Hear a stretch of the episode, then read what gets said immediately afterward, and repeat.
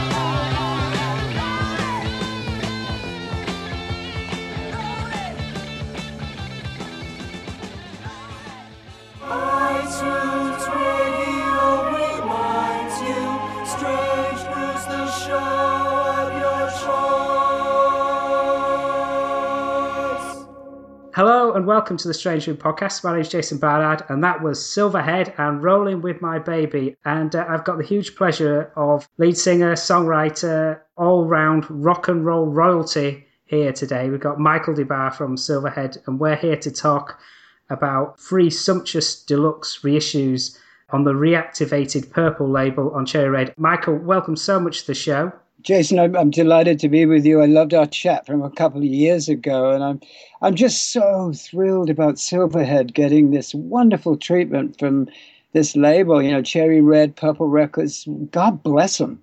They went so in depth in this stuff. There's stuff on this uh, these records that I don't even remember recording now.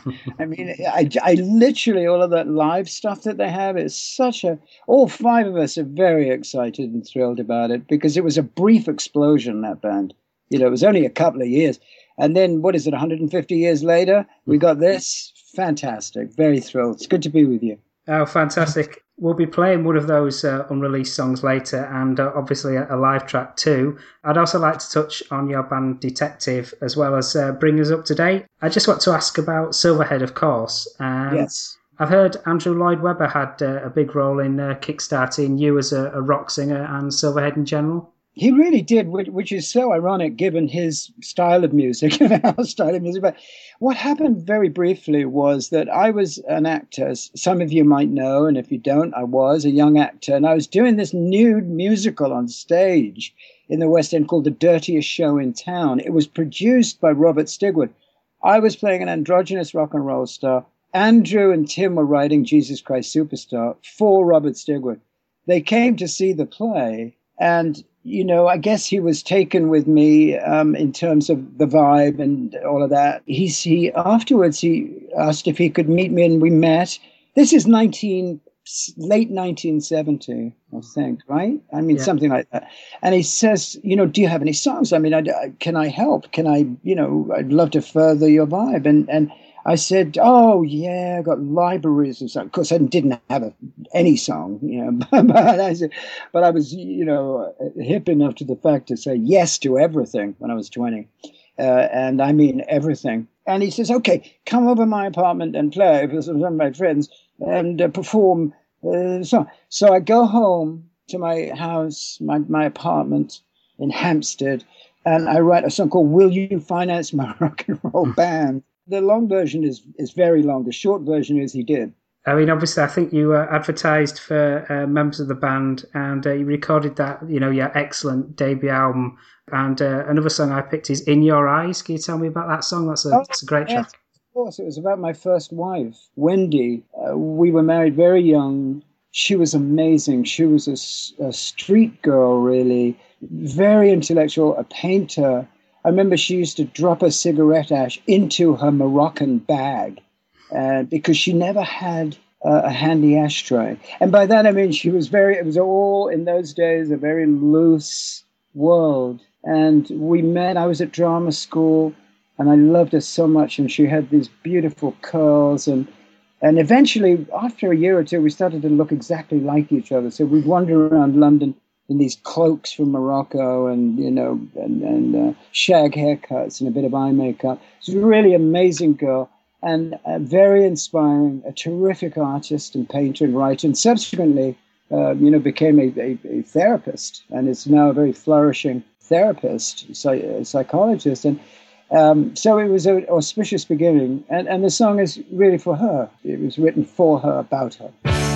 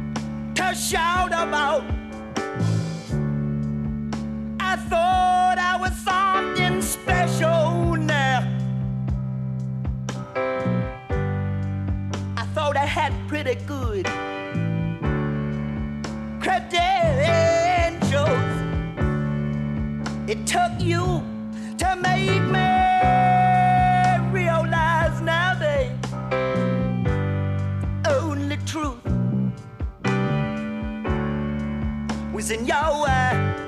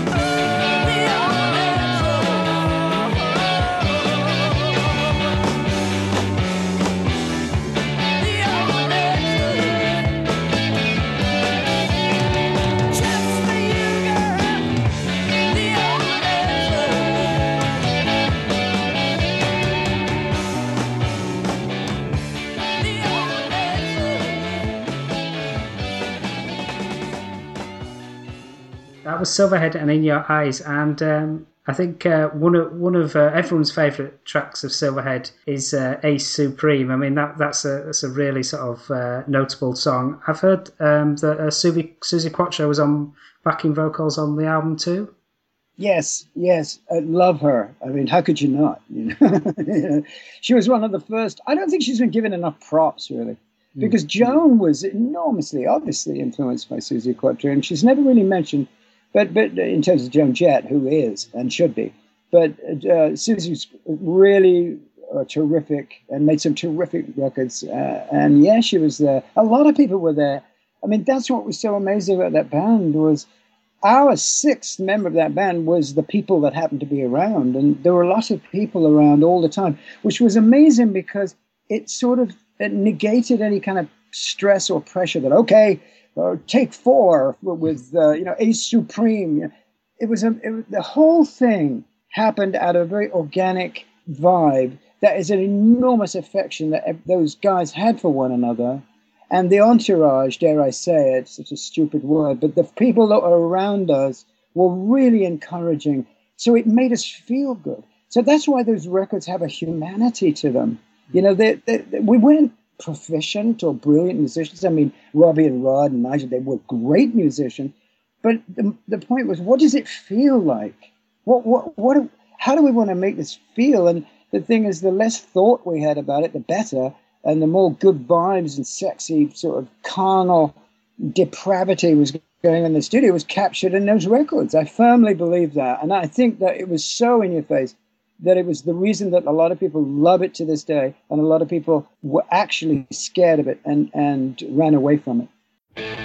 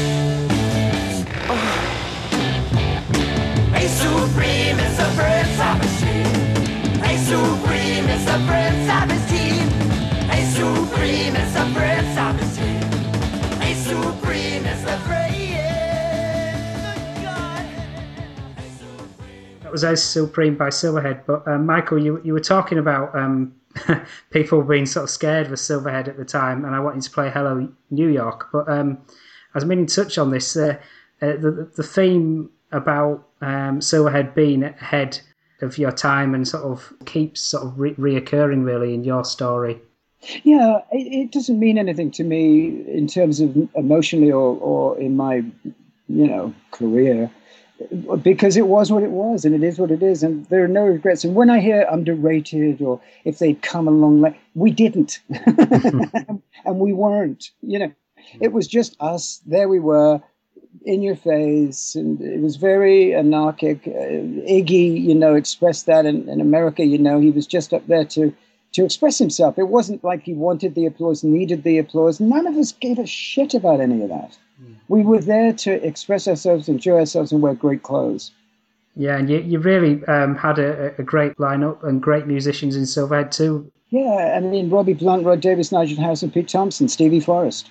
You know, some of the best players, and you know, it, it just happened that those people came together, created a band, um, were on the same page, as it were, and uh, you know, the outcome was something that even shocked us.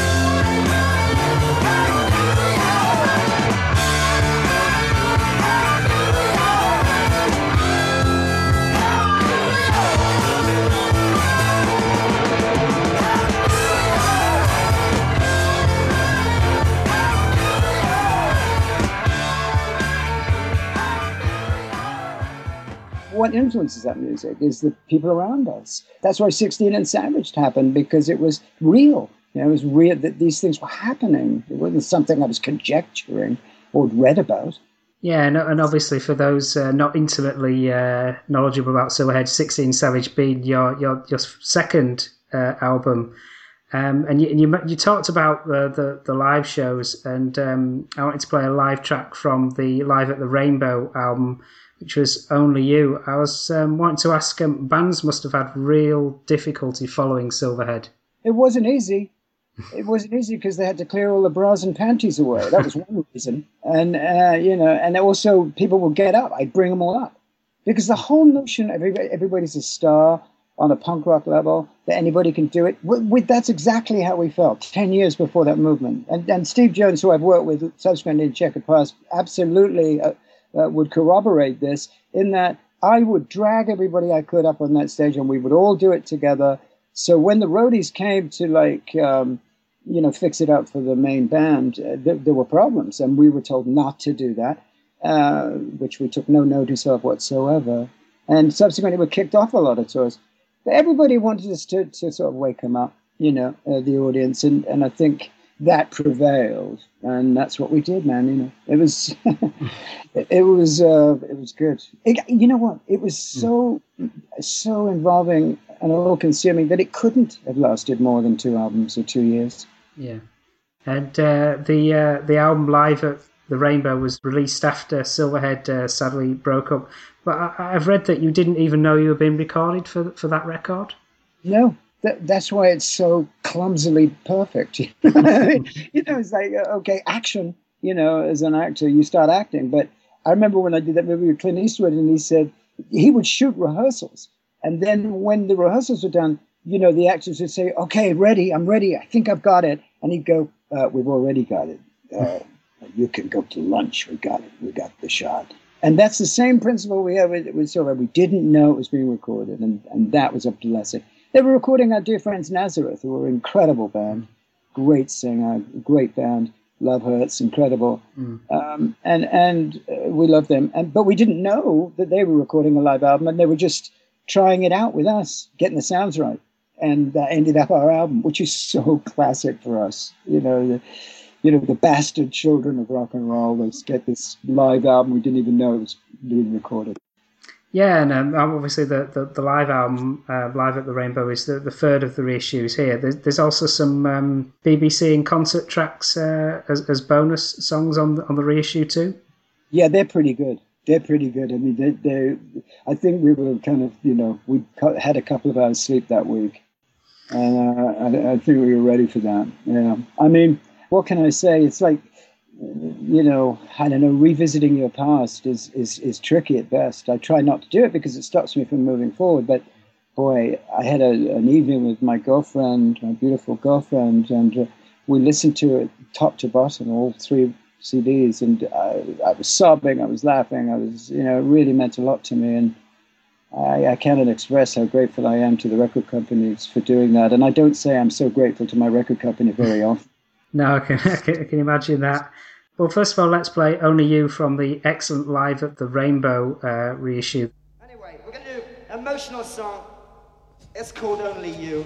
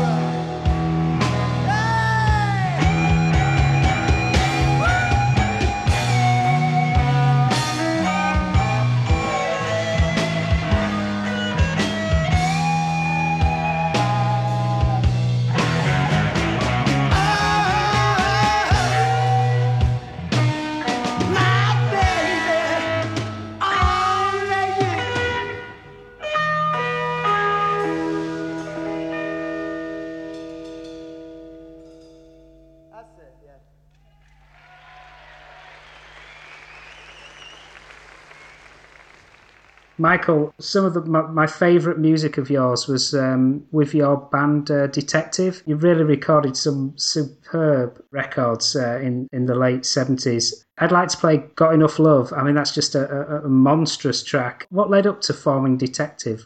Well, I came to um, LA to live and to be with Miss Pamela, my beautiful ex wife, who, wrote, of course, I'm with the band. Mm. And we fell in love, and I came to Los Angeles to live. You know, Silverhead had run its course. London, I'd burnt so many bridges, you know, uh, in so many ways. Because of my behavior, I was a full on substance abuser um, in, in every way and, and people abuser, you know, it was just very uncool. I reached a sort of a place where I was so exhausted from the Silverhead experience and so wired from it and Miss Power was such a soothing, brilliant, poetic woman uh, that she calmed me down and took me to Disneyland, you know. And, and um, uh, a, a, wonderful man called Sepp Donahower, who's a major promoter here in LA, had a guitar player called Michael Monarch, who he thought was great, and he was great. He was the prodigy, the teenage prodigy in Steppenwolf, and they put us together, and you know it clicked, and we got Jon Hyde, who's magnificent drummer, and Bobby Pickett on bass. And, you know, we rehearsed, and Jimmy came, you know, Jimmy and Robert were, were in uh, LA, Jimmy Page, Robert Plant, and um, they came to see us, and, and Peter came to see us, Peter Grant. I said, um, yeah, because they were fans of Silverhead. The four of them, I remember we played a, I don't know, Birmingham or something. We played a club in Birmingham very early on. There was like 11 people in the audience, and four of them were Led Zeppelin so, so we went back to their house and stayed for two or three months and um, you know, and became friends. And Jimmy was with Miss Pam. It was all very incestuous and, and, loving. And, and and they signed us to Swan Song and said, "Go go in the record plant and take as much time as you like and make this record." Yeah, it's fantastic. Well, let's play "Got Enough Love." Uh, that's from the Detective album, which was, of course, released on Swan Song in 1977.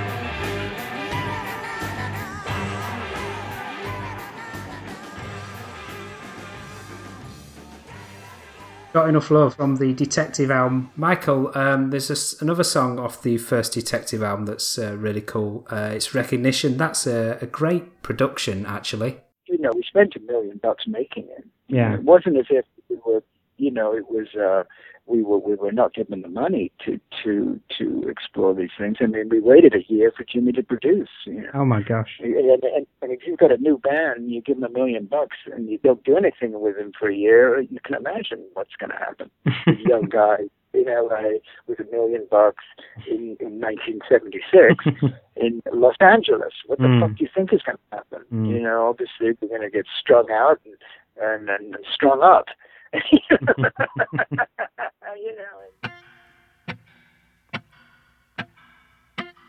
know.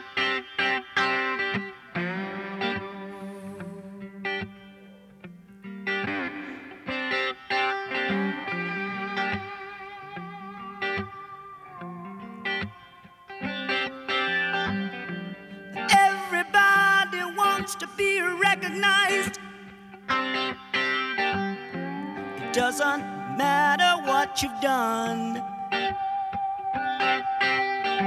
Some people find it on a big silver screen, some find it behind a shotgun.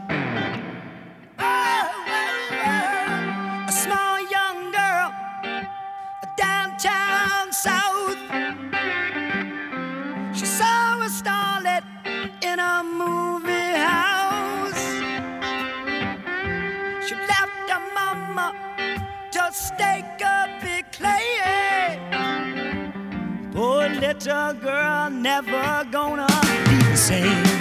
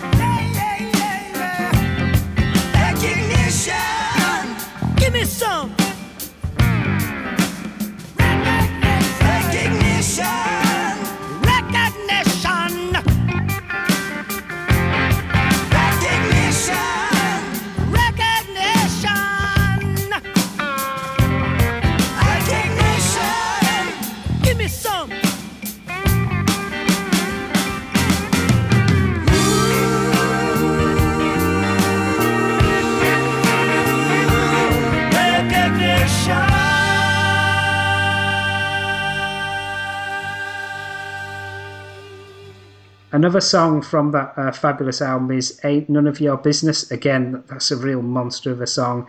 Um, but I think that was also covered by Kiss. Yeah, you know, um, I don't know where we got it from. I didn't, you know, I know Gene and Paul. They, Gene and Paul were really good to me in all of my bands. They, they've been so supportive. Uh, Detective opened for Kiss, which is, was a hell of an experience, man. When you walk out there, and twenty thousand, you know, young boys dressed like Gene and Ace and Paul and Peter. You know, what I mean? you're doing your thing. You you you wake up and you give the best show you can possibly give them.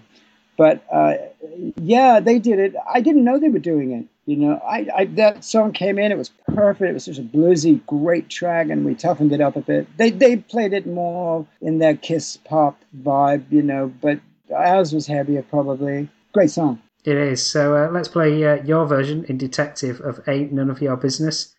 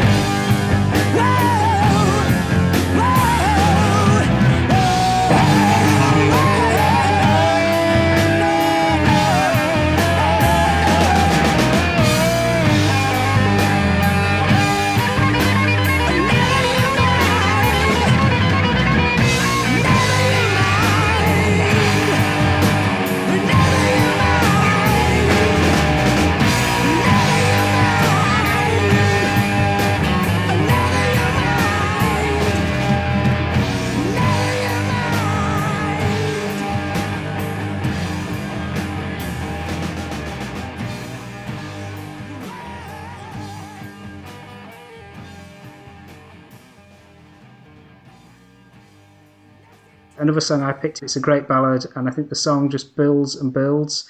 Uh, it's Nightingale. Yeah, it's a beautiful song, and Jon Hyde wrote it, the drummer. Um, it's uh, he's a very romantic guy. He's also, you know, the heaviest drummer ever. Mm. Um, that's an overstatement. There've been many Bonham, Tony Thompson that I've worked with, but um, Clem Burke.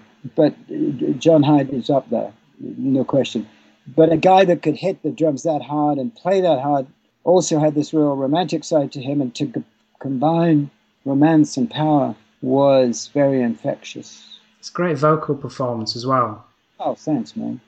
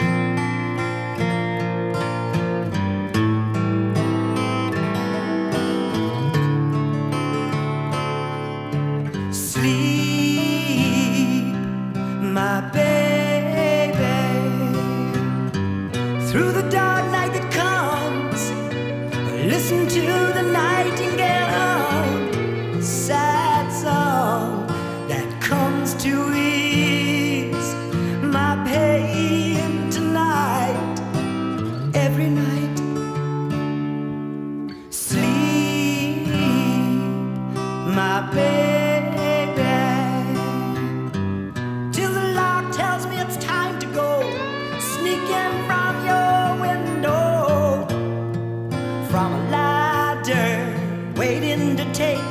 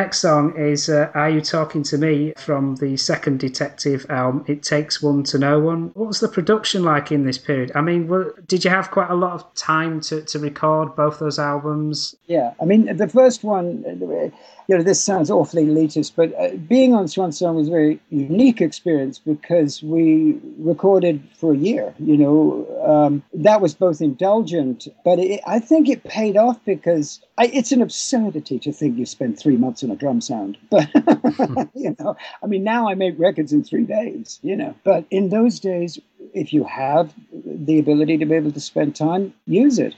There's all different theories. Oh, get in, get out, do it live, make it real you know, no overdubs, but there's a certain craft to making records that's different from playing live. And if you've got the opportunity to do so, it can be your worst enemy or your best friend, like anything in life. But those albums were particularly, you know, myopically focused upon. We were all stoned out of our heads, but at the same time, we were very, very focused on what it should sound like. And that's why it sounds so good, those records but it got lost in the shuffle, man. You know, it got lost in the shuffle because of uh, it was on Swan Song, was on Atlantic. There was, um, you know, tremendous tragic things that happened with Zeppelin that took their attention away, and from actually, you know, all giving the orders to promote the album. And I believe that that's why it never really uh, soared into the stratosphere. But again, that's not a complaint; it's merely an observation. Do you think it was because you were on Swan Song and not Atlantic as such, you know, so you didn't have the full might of Atlantic sort of pushing you? Yes. I mean, I've heard over the years from people that worked at Atlantic all over the country that they weren't simply given the records to promote or to play. Mm. And, you know, that's happened to a lot of people. Again, I'm not uh, casting aspersions on anybody, it's a fact.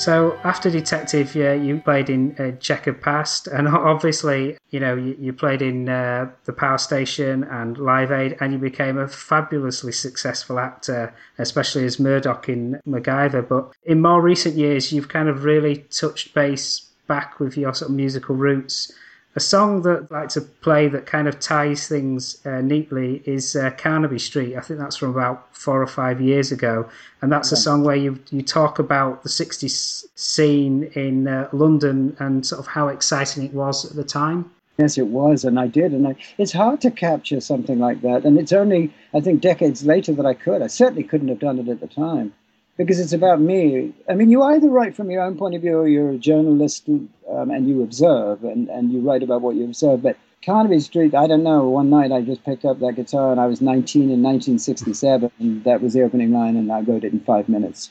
I mean, all the best songs I think that one has ever done has been written in five minutes. It just takes, then you have to, you know, record it. but, but, when you're sitting in your living room with, you know, somebody you love and you play it for them, and that's probably the best performance you'll ever give. Yeah, it, yeah. The um, the energy from that track really shows. Yes, we did it the whole album live. I think we spoke about it, didn't we? I mean, I, I, I did it in five days. We did it in five days, mixed, the whole shebang. I did. I, I only sang live. I didn't ever. I didn't go in and do a vocal again. Everything on that album at once. Fantastic. Well, you know, it was a good day.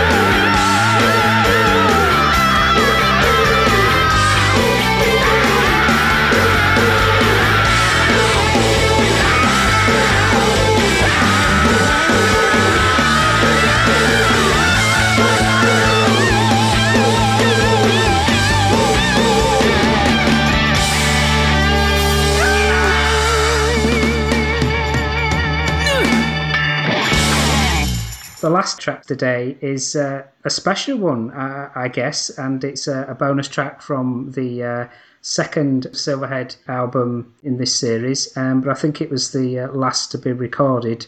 It's from the 16 and Savage CD, but um, it's James Dean, and I think that was previously unreleased. Oh yeah, nobody's ever heard that. No, it's it was made for our ostensible third album, which we were going to call Brutifor. And we were so taken with the States. We touched on it in 16 and Savage. We spent, you know, most of the time uh, in, in America in the last year. And so we wrote these songs that were iconic for us. And who's more iconic than James Dean? That would have been formed part of the third album. Was that was that a demo then? That that track? I've never believed in the word demo, Jason. Right. you just go for it and record every time. Just full throttle. Yeah. There's no other speed in rock and roll, is there? Mm. The real joy of all of that was the live stuff, Jason. It, playing live with, you know, we'd support all of these bands in America with Deep Purple, Uriah Heep, um, all of these huge stadium bands. And then we go off and play the clubs that night.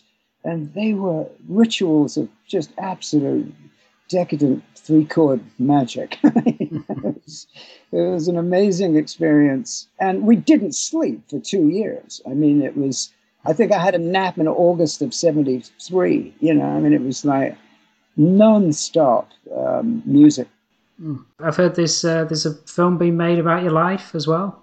It's done. You know, oh. you can uh, you you know you can access it. Um, uh, you know, on Netflix soon. It's, it's it's beautiful and it's got you know it's got Miss Pamela Steve Jones, Gabriel Byrne, Don Johnson, you know a lot of uh, John Taylor, a lot of interesting people that corroborate one's journey, which has been pretty interesting.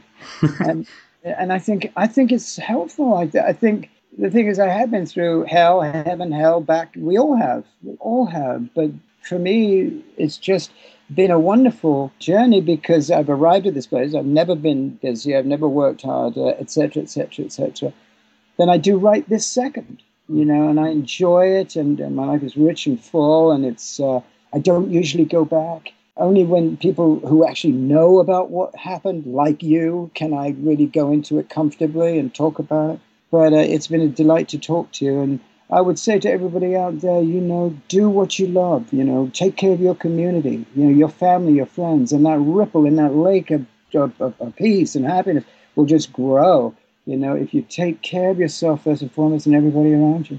And that's what my life is. Oh, that, that's uh, beautifully summed up, Michael. I wish you all the best. Uh, not that you need it. The albums and the reissues of the Silverhead albums have, have been really, really well received.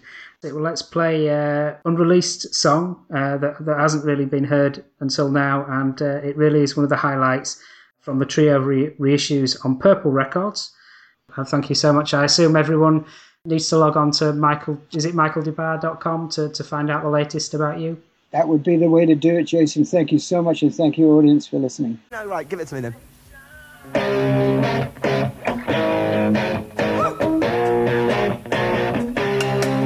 This is just for you, Purple Records.